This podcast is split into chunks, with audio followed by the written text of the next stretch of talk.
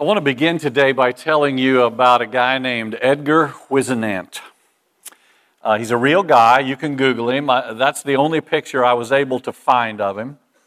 Uh, there aren't very many pictures of him, but that's one. Uh, he doesn't look real happy there, does he? And when I tell you his story, you'll understand why he looks like that. In 1988, Edgar Whisenant wrote a book called 88 Reasons Why the Rapture Will Be in 1988. There's a picture of the booklet.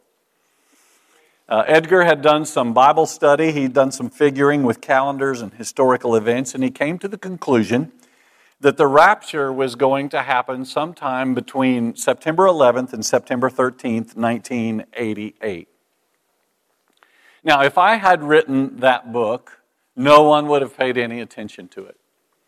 If almost anyone else had written that book, no one would have paid any attention to it. But because Edgar Whisenant wrote it, lots of people paid attention to it. In fact, that little booklet sold 4 million copies. And you're probably wondering what made Edgar Whisenant so special that people would buy the book if he wrote it. Well, here's the answer Edgar Whisenant was a NASA rocket scientist. And isn't it true that we use rocket science as the standard for intelligence? I mean, we say, well, it's not rocket science, suggesting that rocket science is like the highest level of intellectual endeavors. And so when an honest to goodness, real rocket scientist starts calculating the end times, a lot of people said, well, man, he's a rocket scientist. We better pay attention. And they did, to the tune of 4 million copies sold. But as you know, 1988 was 30 years ago. And we're all still here. Let me tell you what happened. Those dates in September came and went uneventfully. And so Edgar got out his pencil and sharpened it and started refiguring, and lo and behold, he found a math error in his own work. So he slapped his forehead, said, duh, and announced to the world that he had made a mistake, and the date was actually September 15th, two days later. So he encouraged everybody to lace up their sneakers real tight, lest they be sucked out of them on the 15th. But then the 15th came and went and nothing happened. So he recalculated a second time and moved the date to October 3rd. And then October 3rd came and went, and nothing happened. And by this time, about 4 million people are having buyer's remorse on Edgar's little booklet. And Edgar Whisenant stands in history as a laughingstock. Friends, this is the area of biblical study where people get really crazy. In Matthew 24 36, Jesus said, No one knows the day or hour when these things will happen, not even the angels in heaven or the Son himself, only the Father knows. And that mystery just seems to lure people into all sorts of speculations. People like Edgar Whisenant just can't stand it. They have to try to figure it out. And the result is that they end up looking like fools. And the rest of us then get scared away. We shy away from the whole topic of the second coming and end times theology because we're scared of it. We conclude that if the rocket scientists among us can't understand it, then what business do we have studying it and trying to think about it? It's hopeless. Which is unfortunate because the Lord's return in glory should be one of our greatest comforts and sources of hope. It should make you feel better every day of your life to know that you're not always going to be in this mess.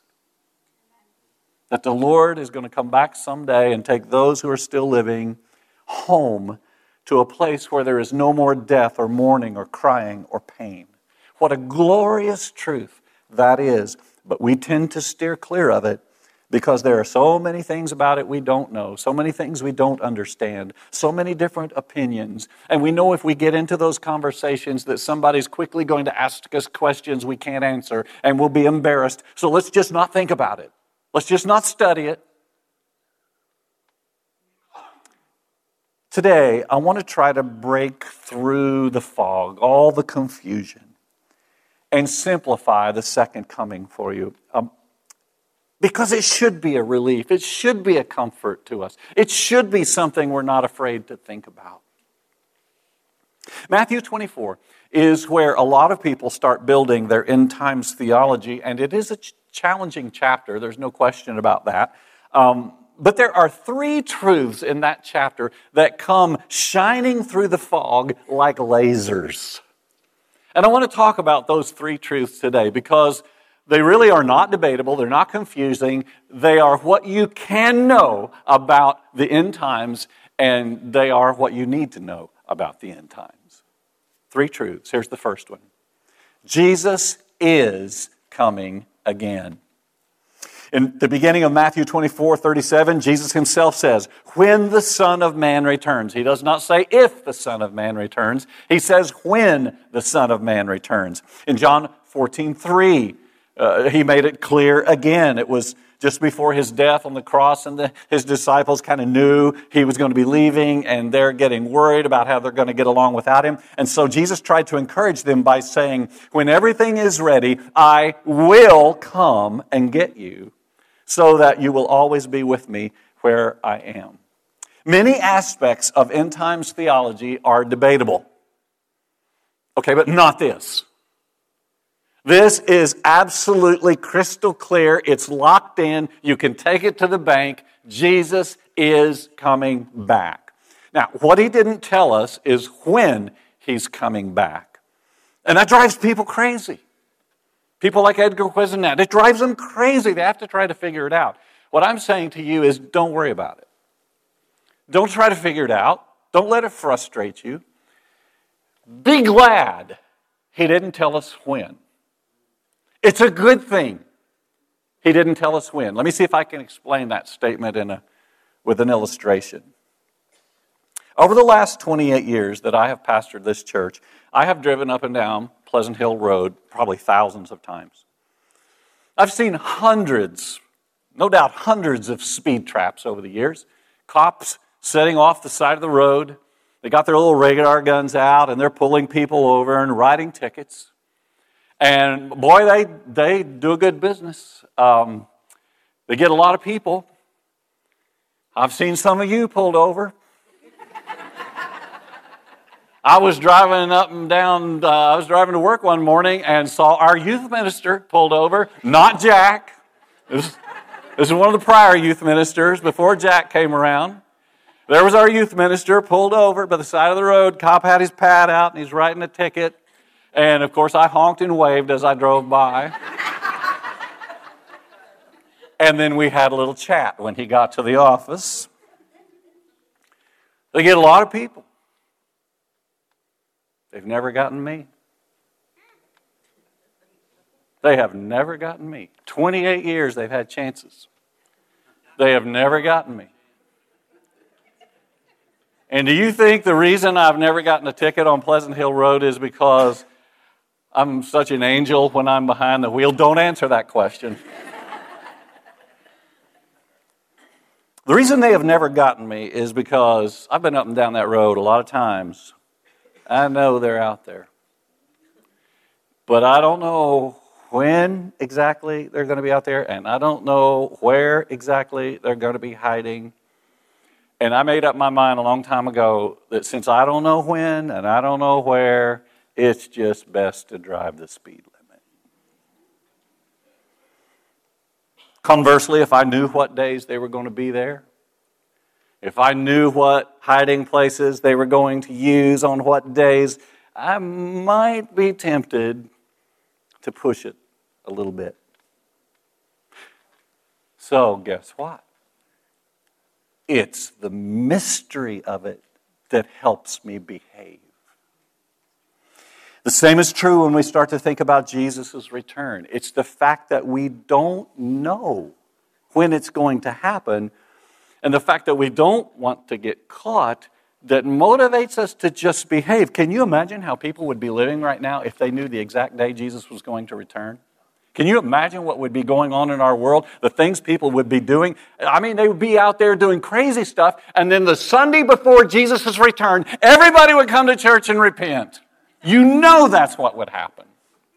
The Sunday before Jesus' return, we wouldn't be able to squeeze the people into this building. And so, to keep that from happening, Jesus just says, You know what? I'm not telling you. So that gives you motivation to be ready at all times. So don't look at this mystery as a bad thing. It's a good thing. It helps us behave. So Jesus is coming back. Here's the second thing you need to know many people won't be ready when Jesus returns. Back to Matthew 24 37, Jesus says, When the Son of Man returns, it will be like it was in Noah's day. Now, let's just stop right there and talk about that for a second. Many people, when they hear, when they think about Noah's day, think of a time of decadence, and it was. But that doesn't seem to be Jesus' emphasis here. If he wanted to paint a picture of a decadent world, kind of a world gone wild, he surely would have used different terminology, don't you think? I mean, look at how he describes this time in history. He says that in Noah's day, people were enjoying banquets and parties and weddings. Banquets and parties and weddings. That doesn't sound like debauchery, does it? I've been to banquets and parties and weddings. You've been to banquets and parties and weddings. We've all been to banquets and parties and weddings. Banquets and parties and weddings do not make a picture of decadence. I don't think Jesus is referring to decadence when he describes what the last days are going to be like. I think he's simply saying that a lot of people are going to be busy, going places and doing things. They're going to be preoccupied. It's for that reason, primarily, that a lot of people aren't going to be ready when the Lord returns. Look at Matthew chapter uh, 24, verse 40. Jesus says, Two men will be working together in the field. One will be taken, the other left. Two women will be grinding flour at the mill. One will be taken, the other left. He's not referencing the morality of these people. He's not saying one is good and one is bad. One behaves himself and the other lives a wild and crazy life. He doesn't say that at all. He describes two people who are basically the same in their lifestyle good, hardworking people. It's what good, hardworking people do. They work in the field, they grind flour at the mill. He's not saying good or bad, he's saying they're both decent people, but one is ready and the other one isn't. I think he's talking about everybody just being so busy. And this is something we need to think about that to get rid of this notion that it's only bad people who aren't going to be ready for the Lord's return. The Bible does not teach that. The Bible teaches that even some good people won't be ready for the Lord's return because their attention is going to be elsewhere. They're going to be caught up in the rat race. They're going to be working long hours, you know, trying to get that next promotion, trying to put money in the bank, all these things they're doing. They're going to be busy, busy, busy. Not that they're bad people, they're just busy, busy, busy, and eternity is going to slip up on them unexpectedly. I don't know if we realize what a danger busyness is for us as Christians. If I asked you to make a list of the 10 most dangerous sins, I'm guessing busyness would not even make some of your lists. And yet, when I read passages like this and I reflect on what I see in people's lives, I'm convinced that busyness is going to be the number one reason why a lot of pretty good people are not going to be ready for the Lord's return. So, the Lord is coming back. Jesus is coming back. A lot of people are not going to be ready. But here's the third truth you need to know everybody can be prepared for Jesus' return. The Bible makes this very clear. In fact, let me show you something uh, that I never really noticed before, but when I did notice it, I thought, wow, that is amazing. Whenever a speaker has an important point to make, he almost always makes his point and then follows it up with an illustration to drive it home, to make it relatable. It's what I did a moment ago when I was talking about driving up and down Pleasant Hill Road. You make a point, you give a picturesque illustration so people can get it, kind of drive the point home and make it relatable. It's preaching 101. Okay. So in Matthew 24 and 25, Jesus talks about the importance of being ready at all times for his return. And he drives the point home with not one illustration, not two illustrations, not three illustrations, not four illustrations, not five illustrations. He drives the point home with a mind blowing six consecutive illustrations if you look at these two chapters, you'll see that he gives an illustration about a homeowner and a thief, a faithful servant, an unfaithful servant, ten bridesmaids, servants left in charge of their master's resources, and the dividing of the sheep and the goats. Six consecutive illustrations to make the same point that it is possible to be ready when Jesus returns. Six consecutive illustrations. Nowhere else in his entire ministry did Jesus ever do this. Six consecutive illustrations. As a preacher, as a person who does this for a living, as a person who writes sermons and uses illustrations, I look at this and I say, wow, he was desperate to get this point across. It is possible to be ready. If you're not too busy, if you're not too distracted, if you get your act together, if you humble yourself, if you get your priorities straight, if you make Jesus your Lord and Savior, you can be ready.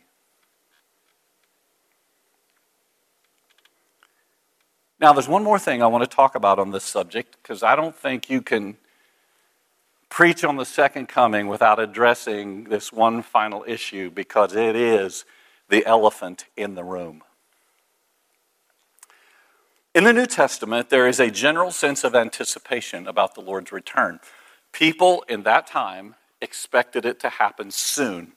For example, Romans 13, Paul said, Time is running out. Wake up for our salvation is nearer now than when we first believed. Over in Hebrews chapter 10, verse 25, it says, Let us not neglect our meeting together as some people do, but encourage one another, especially now that the day of his return is drawing near. And there are other passages like this where you see, wow, they were really expecting it to happen soon. But now, more than, or at least almost 2,000 years have passed and we're still waiting.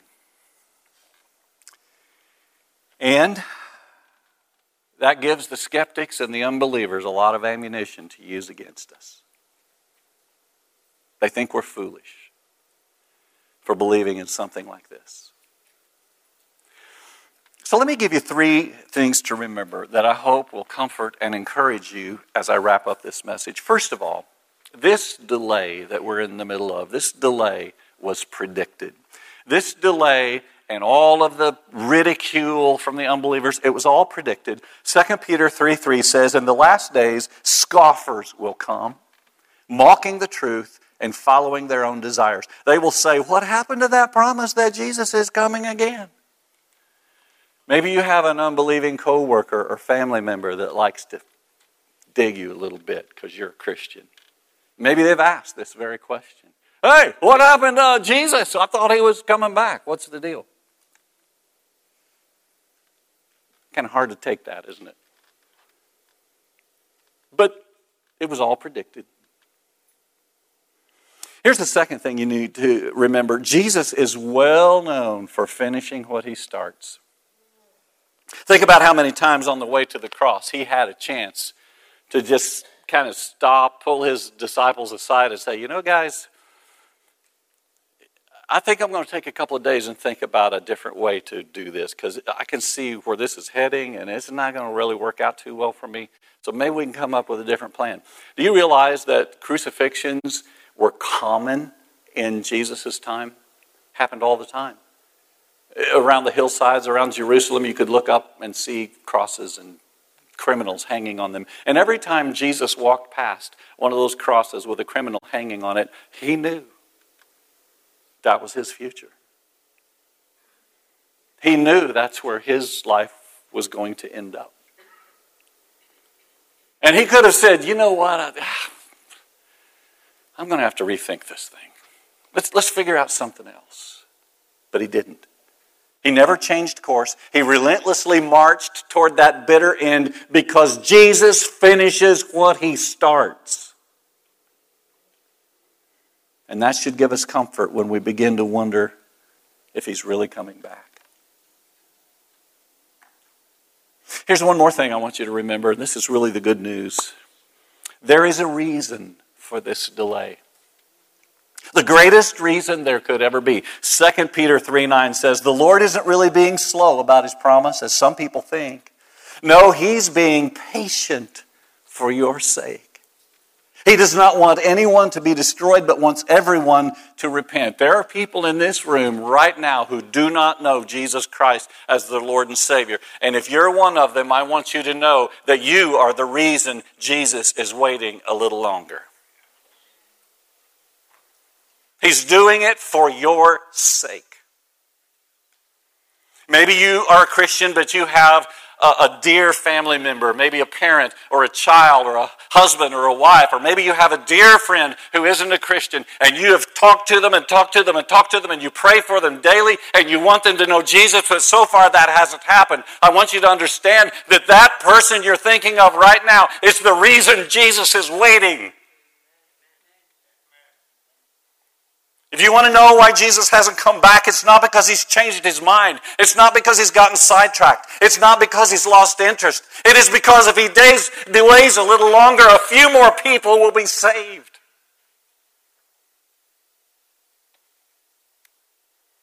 Even so, there is a limit to his patience. The very next verse, 2 Peter 3:10 says, "But the day of the Lord will come as unexpectedly as a thief. Then the heavens will pass away with a terrible noise, and the very elements themselves will disappear in fire, and the earth and everything on it will be found to deserve judgment." As unexpectedly as a thief. Those words have special meaning to my wife and I because we will never forget the day we went home from church and found that our house had been broken into and things had been stolen. And we were stunned. And why wouldn't we be? We had been to church thousands of times, and no one had broken into our house. So we didn't think they would break in that day either. But they did. And that's what Peter is saying here that all these days have passed without Jesus returning, and it makes us think he's not going to come back today either. But one of these days, when we think that, we're going to be wrong. One of these days, he will come again. And people will be shocked. Friends, I don't know when Jesus is coming back, but I know he's coming because he finishes what he starts. And I know that as of this moment,